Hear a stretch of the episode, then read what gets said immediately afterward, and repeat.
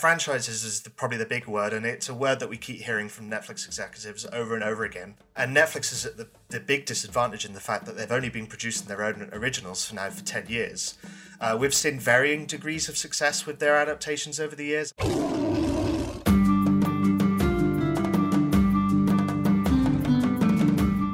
To Talking Beasts from NarniaWeb.com, where we explore the world of C.S. Lewis and keep a watchful eye on the latest Narnia movie news. This is Talking Beasts.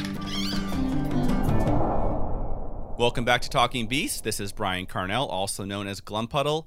Netflix still has the rights to the Chronicles of Narnia and are developing new adaptations. Recently, What's on Netflix.com reported that Netflix is eyeing Greta Gerwig to direct two Narnia movies, and Netflix has not confirmed or denied that report at the time of this recording. My guest today is the person that broke that story, Kasey Moore, the founder of What's on Netflix. Casey, welcome to Talking Beasts. Yeah, pleasure to be here. Thank you.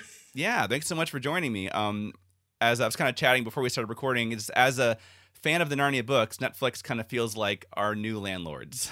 um, they're uh, they are the temporary custodian of something that is really special to people around the world, and I thought you would be a great person to give Narnia Webbers some insight into those those new landlords. So that really appreciate you being here today. Yeah, no problem at all. Yeah, uh, it's, it's been a long time coming. This uh, the whole the, the Narnia on Netflix. Um, I feel like we've been talking about it uh, ad nauseum for for years now. Um, mm-hmm. And finally, we're getting some small snippets of information. Still not as much as what we'd all hope, I'm sure, but it's uh, yeah, th- this is a process, and hope hopefully the wait will be worth it. Yeah, it's certainly been a trickle since late 2018 when it was first announced. Well, before we get started, really quick, could you tell me a little bit about what's on Netflix, your website? Yeah, sure. So, uh, yeah, it started off as a school project for me, uh, and one way or another, I've now been covering Netflix's sort of rise um, uh, since 2013. Um, so, coming up to the 10 year anniversary. Um, I'd, I'd, I'd argue we I've been doing it better in, uh, in the last five years when I haven't been so focused on my, my, my other life, so to speak. Um, uh, but yeah, we cover everything coming soon uh, to Netflix and uh, what's new, leaving, um, and all the big all the big news. So yeah, pretty single topic site, but hopefully, you know, we do it we do it well.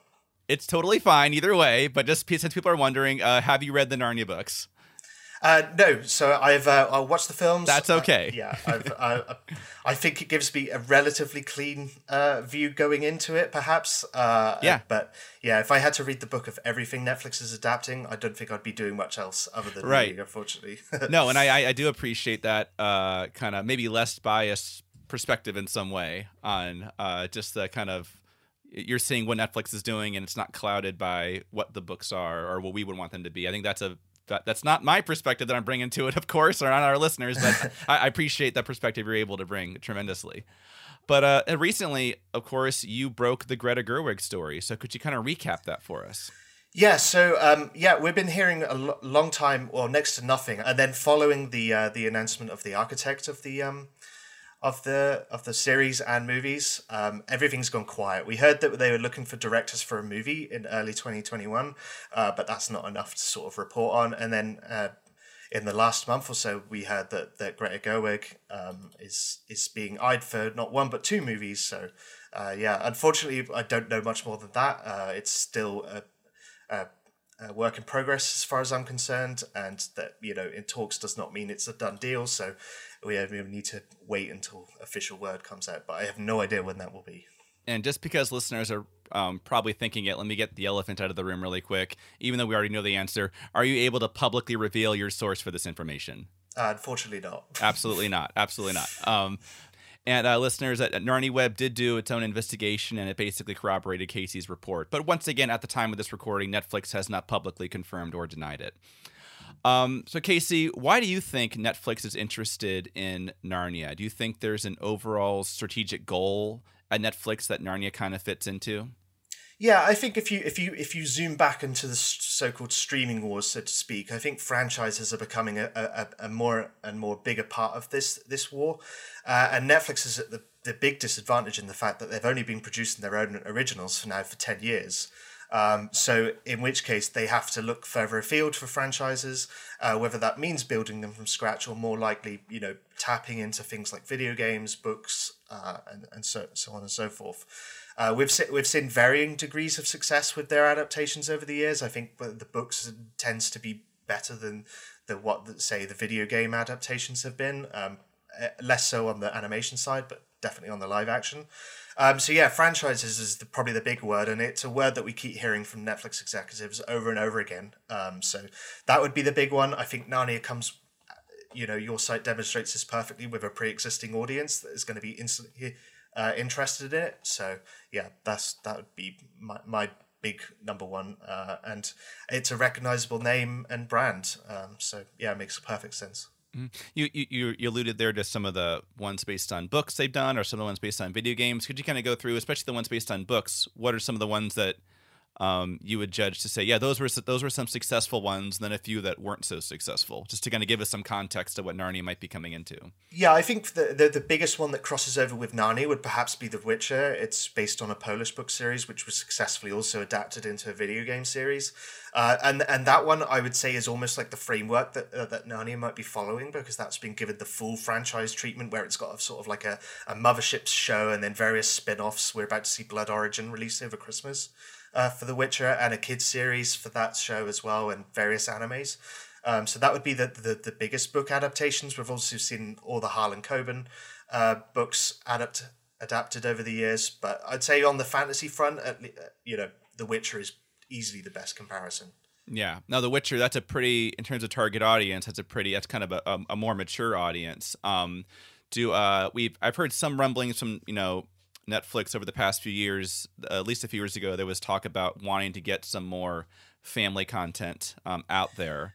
Yeah, and Narnia certainly fits fits that that mold too. So I think it's it's being the, in the same sort of genre while targeting completely different audiences. Although there, there's going to be huge overlap, I think. Um, having said that, yeah. Right, and of course, maybe with Disney Plus out now, it would make sense they'd want to try to get some more family stuff out there.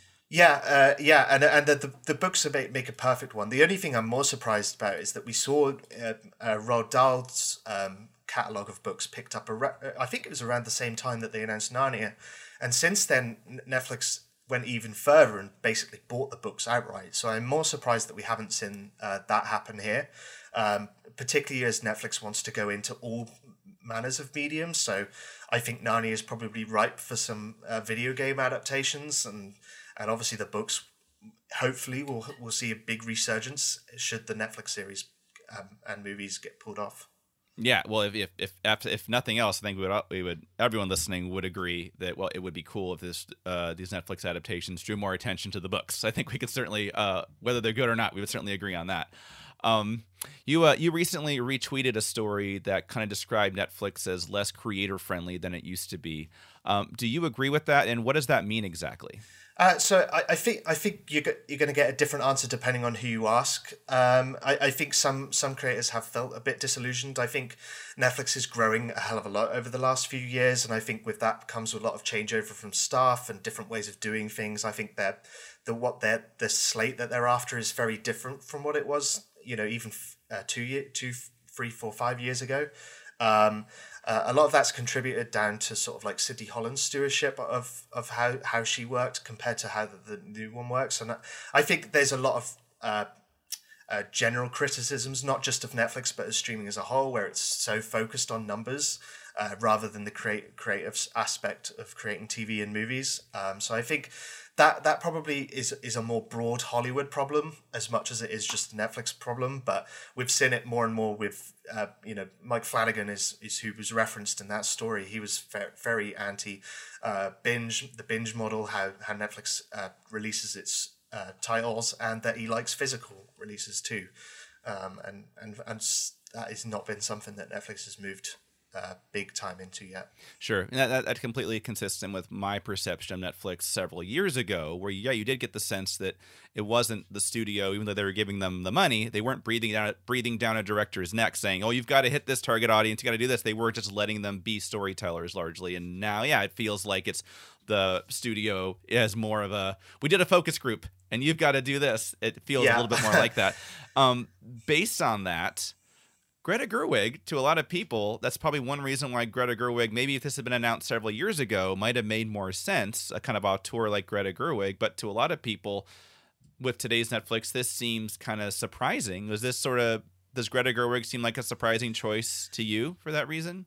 Uh, not so much. I, I, I think I think it makes a nice fit. I think uh, Greta's um, demonstrated over the past that she can adapt things really nicely. Um, I think you know the the big examples there would be uh, Little Women was a, a really good adaptation. I think and it won awards, uh, and I, I I think it perhaps goes more to, more to the point that I I think Narnia they're they're looking for it to be big. You know, uh, go. I'd say Greta is probably one of the most in demand directors right now. Um, so I, I, I think I think it it spells good um, good for good Narnia if anything.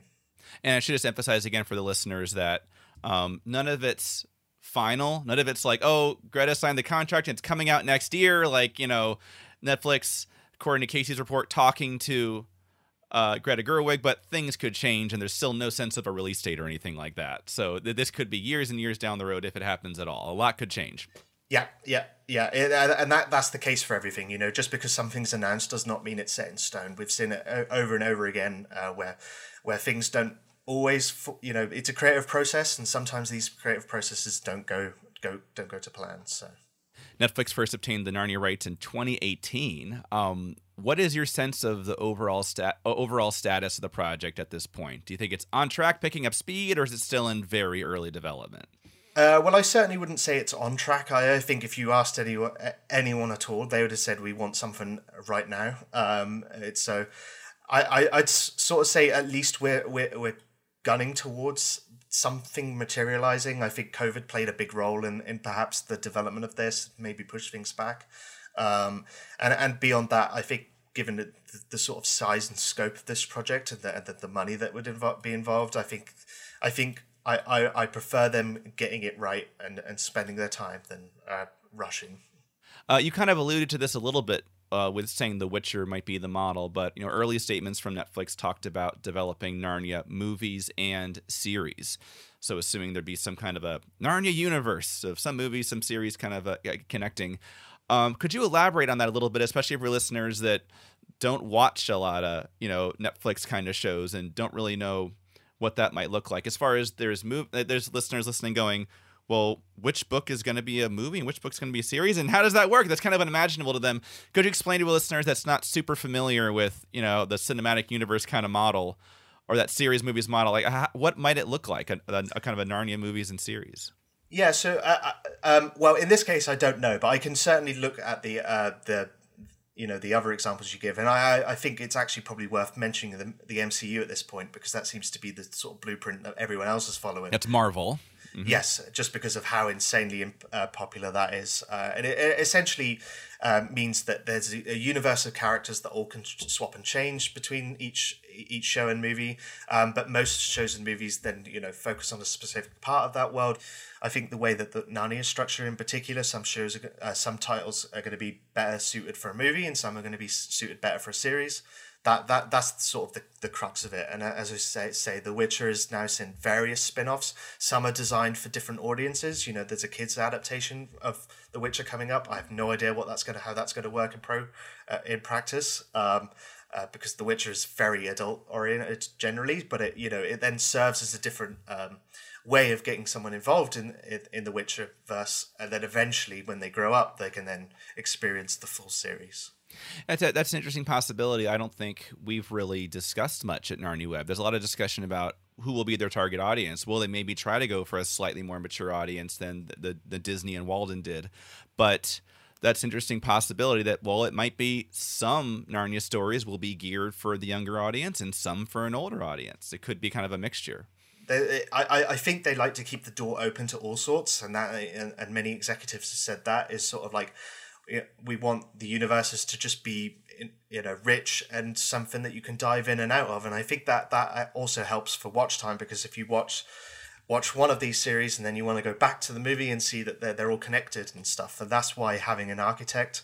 Uh, that uh, in the form of Matthew Aldrich makes a hell of a lot of sense. Uh, getting that invo- um, up front. Well, one of the things that, I mean, apart from just enjoying, hopefully enjoying, ideally, uh, the movies themselves, on, on Narnia Web, we, we live on the journey getting there, the anticipation, uh, following the casting announcements, following whatever behind the scenes pictures we get, whatever. Fo- oh, new trailer, analyze every single detail of it. That's what we live on. And a lot of our listeners, and certainly myself, a lot of great memories, uh, way over analyzing stuff, you know, before and weighing weighing in on it before the movies even come out. Um, but that was over a decade ago. The last Narnia movie came out.